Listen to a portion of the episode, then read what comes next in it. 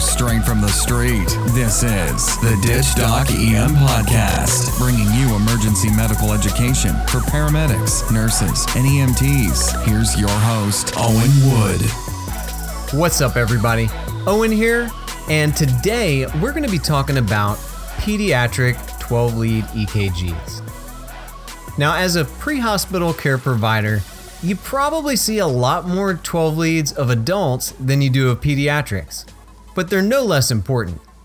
Because we don't see quite as many pediatric EKGs, that's all the more reason that we need to make sure our skills are super sharp on what a normal one should look like.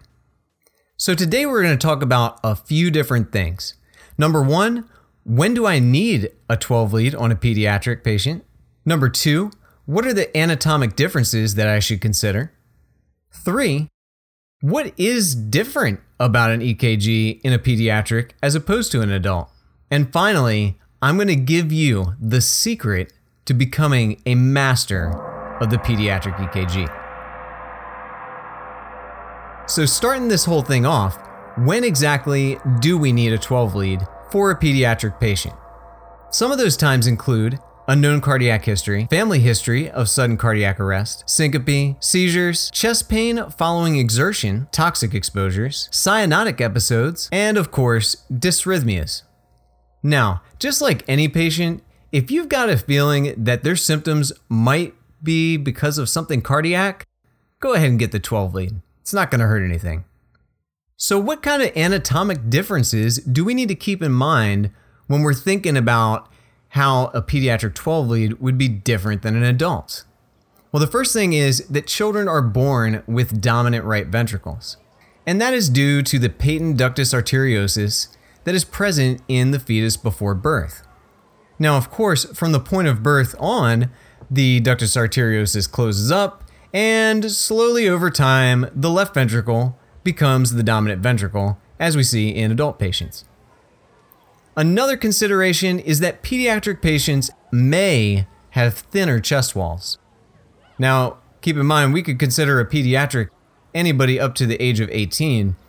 So, I've seen some 14, 15 year old kids right now that could probably be playing professional football. So, keep that in mind. Not all the time, but sometimes. Another consideration is that pediatric patients, a lot of times, have smaller hearts than adult patients. Not to make them sound like the Grinch or anything like that, but they just have a little bit less myocardial mass. With less myocardial mass comes a shorter transmission time of electrical signals. The way that translates to us is that some of the intervals we're used to seeing in adult patients can be a little bit shorter. Now, what is different about the EKG in a pediatric patient when compared to an adult EKG? Well, the first thing that I can say is rate. As we know, pediatrics have a little bit faster heart rate than adults, and we see that heart rate be its fastest when they're very, very young. And as they get older and closer to adulthood, that rate kind of slows down. And that's largely attributed to the amount of stroke volume that they have. They have a little bit less stroke volume, they've got to have a little bit more rapid of a rate in order to keep the same cardiac output. Next difference you might see maybe the rhythm. Pediatrics, particularly younger pediatric patients, often have very pronounced sinus arrhythmias. So, as they're taking deep breaths in or out, you may notice some changes in the rhythm. A good way to check and make sure that they have a sinus rhythm on the 12 lead is to look at the PR interval. It should maintain consistent throughout the 12 lead. And make sure that you're seeing positive P wave deflections in leads 2 and AVF. There should also be a negative deflection in AVR. If you have both of those things, you can be pretty sure that you're looking at a sinus rhythm.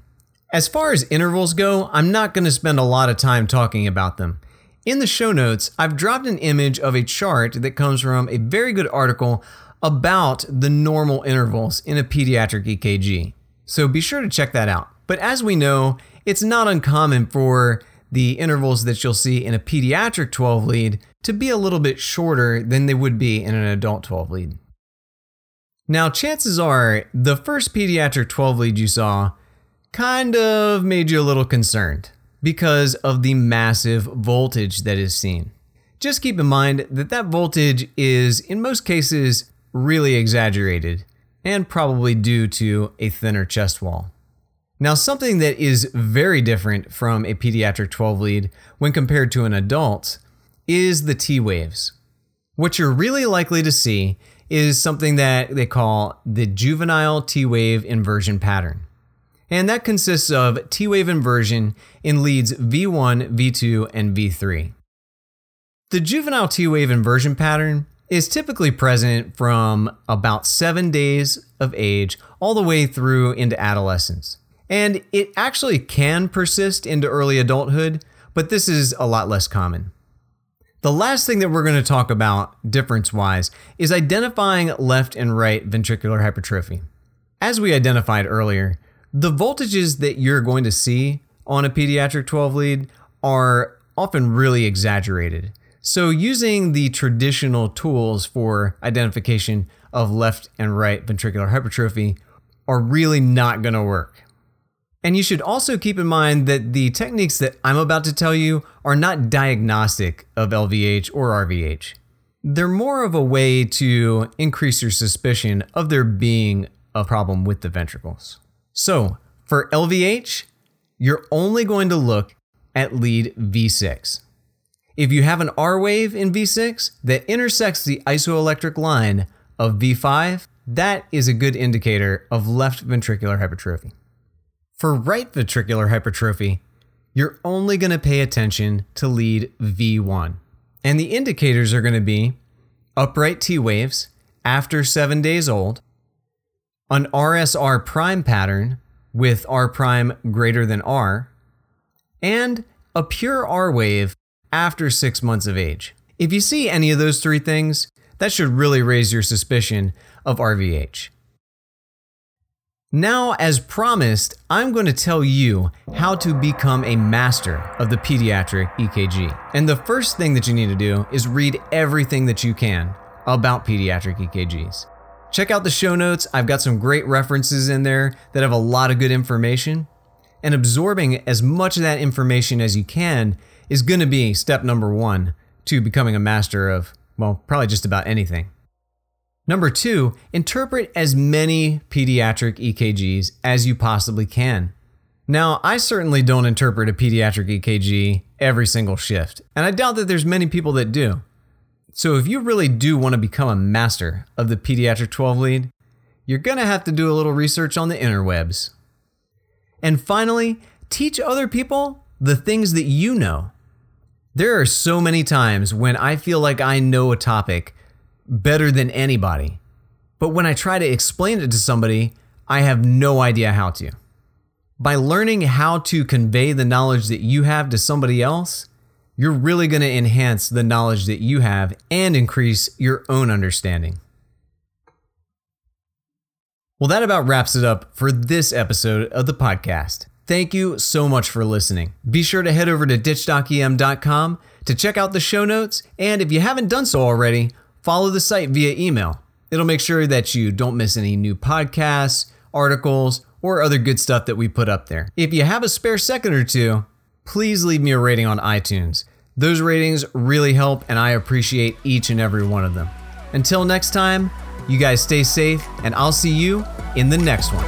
The content of the Ditch Doc EM podcast is based on evidence, fact, and the recommendations of credible sources. Always refer to the protocols and guidelines established by your institution. The views expressed are those of Owen Wood and Ditch Doc EM in their entirety.